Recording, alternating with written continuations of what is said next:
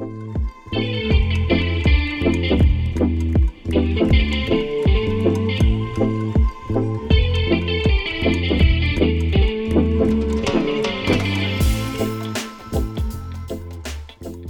merhaba, ben Şule. Nasılsın?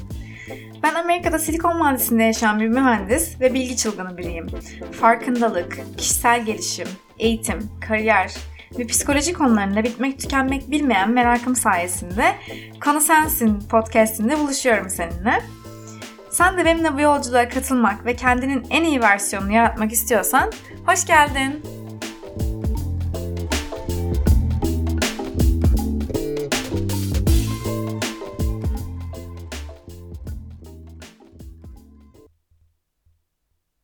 Süre ara verdim. Bir iki haftadır falan yeni bölüm gelmiyor. Farkındayım.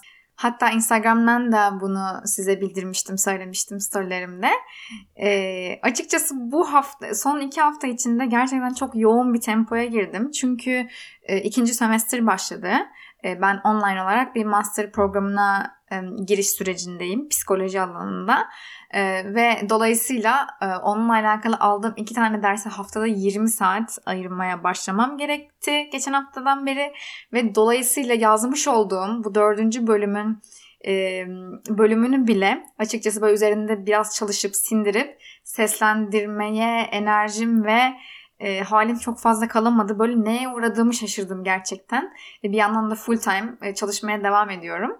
E, dolayısıyla bu bölüm biraz gecikti ama zaten bu bölüm hazırdı ve sizinle buluşmayı bekliyordu. Şimdi bu bölümün e, konusu minimalizm ve tüketerek var olmak. Niye mi bu konuyu seçtim? E, çünkü bu benim son zamanlarda ve hala çok rahatsızlığını yaşadığım bir konu açıkçası. E, sistemin bizi daha doğrusu aydınlanmamış ve sorgulamamış bizi diyelim. Nasıl çarkları içerisine alıp bir şeyler aldığımızda değerli hissetmemizi sağladığını fark ettiğim ve böyle aşırı rahatsız olduğum zamanlar oldu şu geçtiğimiz bir yıl. Ve e, açıkçası yani bu konuda çok sıkıntı görmüyorum. Çünkü rahatsız olmaya alışkınım ben sürekli olarak farklı konularda rahatsız oluyorum. Ve rahatsız olmanın aslında güzel olduğunu düşünüyorum ve gerekli olduğunu düşünüyorum arkadaşlar. Çünkü farkındalığı arttırarak bir şeyleri değiştirme gücünü içimizde doğurmanın arifesi oluyor. Bir şeyden rahatsız olmadığınızda onu değiştirmek için çok fazla aksiyon almıyorsunuz. Veya o konu hakkında çok bir sorgulamaya girmiyorsunuz. Dolayısıyla bir gelişme veya bir değişim çok fazla oluşmuyor. Dolayısıyla rahatsız olmak iyidir, rahatsız olmak güzeldir, rahatsız olalım diyorum. Ee, ve şöyle bir şey de var. Bence e, işin biraz kötü tarafı. Çoğumuz bu durumun uzaktan yakından farkında bile değiliz. Geçtiğimiz seneye kadar ben de hiç farkında değildim. Böyle içten içe bir e, rahatsızlık vardı tabii ama çok fazla sorgulamıyordum yani. Çünkü herkesin yaptığı şeyi çok fazla sorgulamıyorsunuz. Öyle bir e, algımız var bizim maalesef. E, herkes yapıyorsa her herkes aptal olamaz. E, niye sorgulayayım ki gibi bir... E, bir böyle bir fabrika ayarımız var aslında topluluğa uyum sağlama, topluluktan ayrılmama e, gibi hayatta kalma içgüdüsüyle alakalı. Dolayısıyla e, aslında olması gerekeni bu sanıyoruz ve düzen bu diye doğru olan da bu mu oluyor sizce? Benimle lütfen bu konuda düşüncelerinizi paylaşın. Hiç sorgulamaya değmez mi sizce? Hiç sorguladınız mı? Tüketerek var olmaktan siz ne anlıyorsunuz? Ultra minimalist olun, bir kahve kupası, bir yastık, bir kalem defter yeter. Daha ne istiyorsunuz? Böyle işte YouTube videolarında ya da işte sosyal medyada minimalistlerin paylaştığı gibi işte 3 eşyası var, 5 eşyası var. Daha ne istiyorsunuz? Bunlar yeter. Hiçbir şey almayın demiyorum. Bence minimalizm felsefesi çok iyi anlaşılması gereken bir felsefe ve kişiden kişiye çok değişiklik gösteren bir felsefe, bir uygulama. Yani neyi neden aldığınızı gerçekten ihtiyacınız olup olmadığını bir satın alma kararı verirken ne zaman sorguladınız onu bir sorgulayın diyorum aslında. Mesela kendimden bir örnek vereyim. Minimalizmin ne olduğunu ve felsefesini araştırmaya, belgeseller izlemeye ve kendimi sorgulamaya başladıkça bir de fark ettim ki ben meğersem istifçiymişim. ve bunu fark ettiğimde ben kendime gerçekten çok şaşırdım yani ve bunu böyle ilk başlarda kabul etmekte çok zorlandım. Çünkü Amerika'da yaşadığım seneler boyunca toplamda bir 5 sene oluyor bu. Defalarca taşınan, neredeyse her sene taşındım. E, zaten eşyalarımı devamlı olarak ayıklayıp ayıklayıp bağışlıyordum. Yani sürekli atıyordum çünkü çok e, fazla taşımak ve taşınmaya çok fazla bütçe ayırmak istemiyordum. Çok değerli eşyalar değildi. Sürekli bağışlıyordum ya da atıyordum. Aslında buradan bile ne kadar hani gereksiz eşyaları eşyalara sahip olduğumu anlamam gerekiyormuş yani. E, dolayısıyla bir şekilde devamlı temizlik halindeydim ve ayıklama halindeydim zaten. Peki nasıl oluyordu da bu kadar sık temizlik yapan, taşınan, poşetler dolusu kıyafet, eşya bağışlayan ben birkaç ayda istifçinin alası haline geliyordum tekrardan. Bunu sorguladım bayağı bir. Şimdi birincisi kafa yapısı değişmiyordu. Kafa yapısı değişmedikçe ve istiflediğimiz saçma sapan asla kullanılmayacak eşyaları istiflediğimizde aslında o anılara, o eşyaların bizi götürdüğü zamanlara, kişilere, hislere tutunmak istiyoruz arkadaşlar. O yüzden eşyalara kıyamıyoruz. Aslında o anılar zaten bizim zihnimizde ama değil mi? O zaman neden fiziksel bir şeye ihtiyaç duyuyoruz ki? İkincisi Az önce bahsettiğim tutunma davranışını fark etmeden uyguluyormuşum ve saçma sapan bir sürü çöp denilebilecek ıvır zıvır tutmaya devam ediyormuşum. Onu fark ettim. Ben North Carolina'da, e, burada Amerika'da e, Duke Üniversitesi'nde okurken bize böyle çok güzel etkinliklerden şirketlerin veya okulun verdiği broşürler, işte böyle ıvır zıvırlar, e, bir sürü asla kullanılmayacak, bakılmayacak bir köşeye atılacak olan büyük ihtimalle. Ve İstanbul'dan getirdiğim kağıt parçaları, yazılar, mektuplar, işte küçük anlamsız şeyler yani hakikaten. E, bunları böyle tıktığım çekmece dolaplar vardı böyle benim ve e, açıkçası bunlar o tıktığım çekmecede sanki bana değerli olduğumu, onların da benimle oldukları mesajını veriyor ve ben onlardan güç alıyordum. Ve bunun ne kadar büyük bir yanılsama olduğunu fark ettim. Çünkü sizin için değerli olan şeyler veya sizin çok değer verdiğiniz insanlar, eşyalar sizin zaten çok yakınız, yakınınızdadır ve siz onlarla zaten bir bağ içerisindesinizdir. Yakınınızda olamıyorsa da zaten aklınızda ya da kalbinizdedir. Bunun için fiziksel anlamda bir şey ifade etmeyen nesnelere tutunmanın bir anlamı aslında yok. Üçüncüsü, neyi gerçekten kullanıp kullanmadığımın farkındalığını geliştirmemiş olmam, analizini yapmamış olmamdı. Bu farkındalığı edindikten sonra sık sık kendimi sorguluyorum ve bir kıyafeti giymekten gerçekten haz etmiyorsam, elim o kıyafete gitmiyorsa mesela veya o eşyaya o kadar da ihtiyacım yoksa bana mutluluk, heyecan, böyle güzel bir his ve hani katmıyorsa ve bir işimi görmüyorsa o kıyafetlerden ve eşyalardan hakikaten hemen ve bağışlayarak e, kendini uzaklaştırmaya ve kurtulmaya bakıyorum açıkçası. Ve son olarak da dördüncüsü ev, eşya dağınıklığının aslında zihnimin dağınıklığını temsil ettiğini fark edemememdi. Dağınık ev enerjisi bizim de enerjimizi aşağı çekiyor arkadaşlar. Bu e, konu hakkında hatta Çetin Çetin Taş'ın çok güzel bir podcast bölümü var. Çok daha güzel anlatıyor bunu gerçekten. Dinlemediyseniz mutlaka dinlemenizi öneririm.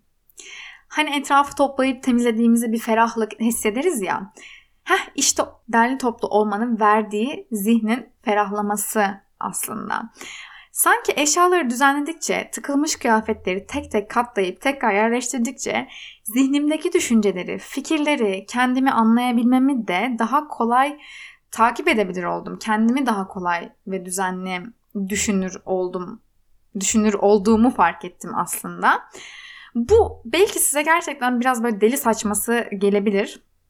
Ama bende işe yaradı ve bir insana bir şekilde faydalı olan bir şey bence başkalarına da faydalı olabilir. Konuyu başka bir açıdan ele alacak olursak o da global tüketim çılgınlığı. Amerika zaten bu konuda önde bayrak sallayan ülkelerden e, geliyor maalesef. E, Amerika'ya ilk geldiğimde dikkatimi çeken şeylerden biri de elektronikleri veya tamir edilebilecek herhangi bir şeyi tamir ettirmenin yenisini almaktan çoğu zaman daha pahalıya gelmesiydi.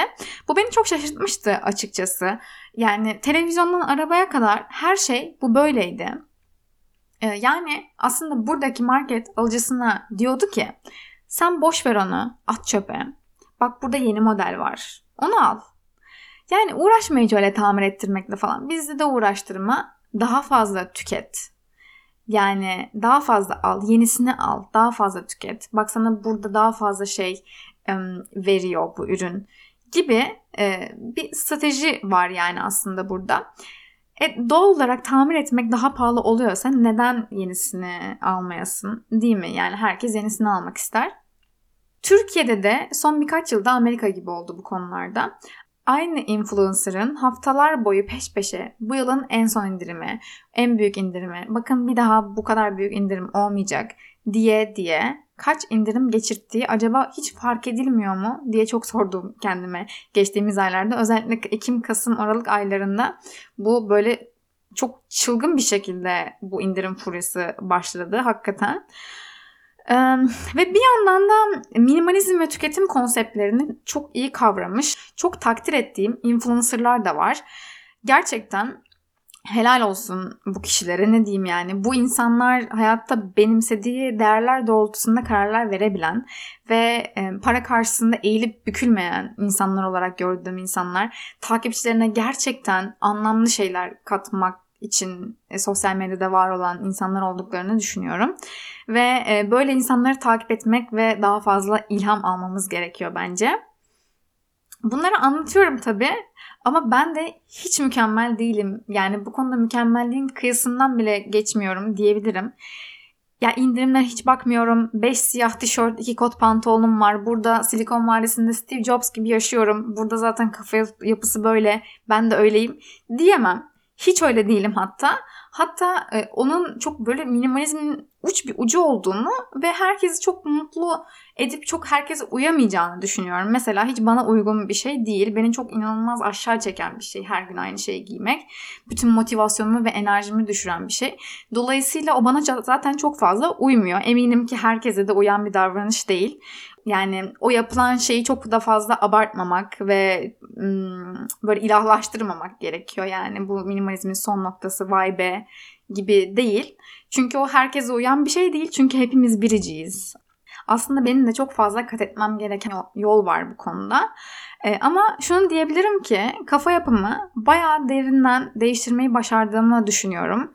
Artık alışveriş yapma isteği içimde hiç uyanmıyor. Bir ihtiyaç duymadığım, bir şeysiz kaldığımda sürdüremeyeceğim aktiviteler olmadığı takdirde gerçekten çok da fazla alışveriş yapma isteği içimde uyanmıyor. Hatta bazen böyle gereksiz olduğunda bu midem bulanıyor. Yani alışveriş e, ilanları gördüğümde. Zaten şu sıralarda çok fazla dışarı çıkılmıyor. Çok da fazla ihtiyacımız olmuyor bu yüzden. Ben geçtiğimiz yılda böyle bir iki tane e, aldığım kaliteli e, güzel çantalar bana artıyor da yetiyor mesela çanta ayakkabı konusunda. Kıyafet konusunda tabii ki de hani daha çok eskiyor, daha çok alma ihtiyacımız olabiliyor. Marka konusuna gelince de açıkçası markaya önem vermiyorum diyemem. Çünkü e, aldığım şeyi artık hele de bu son kafa yapısı kafa yapıma göre açıkçası uzun yıllar kullanmak istiyorum ve markada çoğunlukla kalitenin ve uzun yıllar kullanılabilirliği garantisi oluyor e, tanıdığın, güvendiğin bir markanın ürününe sahip olmak. E, yani markalı ürünler almak bence bir sorun değil ama markalı ürünlere sahip olmayı değerli olmakla eşleştirmek tabii ki de bir problem ve e, kendimize de bence hepimizin çok sorgulaması gereken bir durum. Bu bölüme girdim ve gerçekten zor çıktım. Az daha çıkamayacaktım. Konuştukça konuşasım geldi bu konuda. Sen satın alma kararlarını nasıl veriyorsun? Benimle Instagram postunun altında paylaşmayı unutma. Ee, kendine çok iyi bak. Haftaya görüşürüz.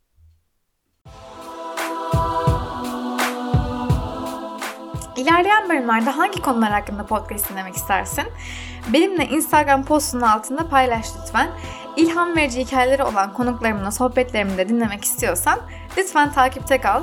Beni Instagram'dan takip etmeyi unutma. Görüşmek üzere. Kendine iyi bak.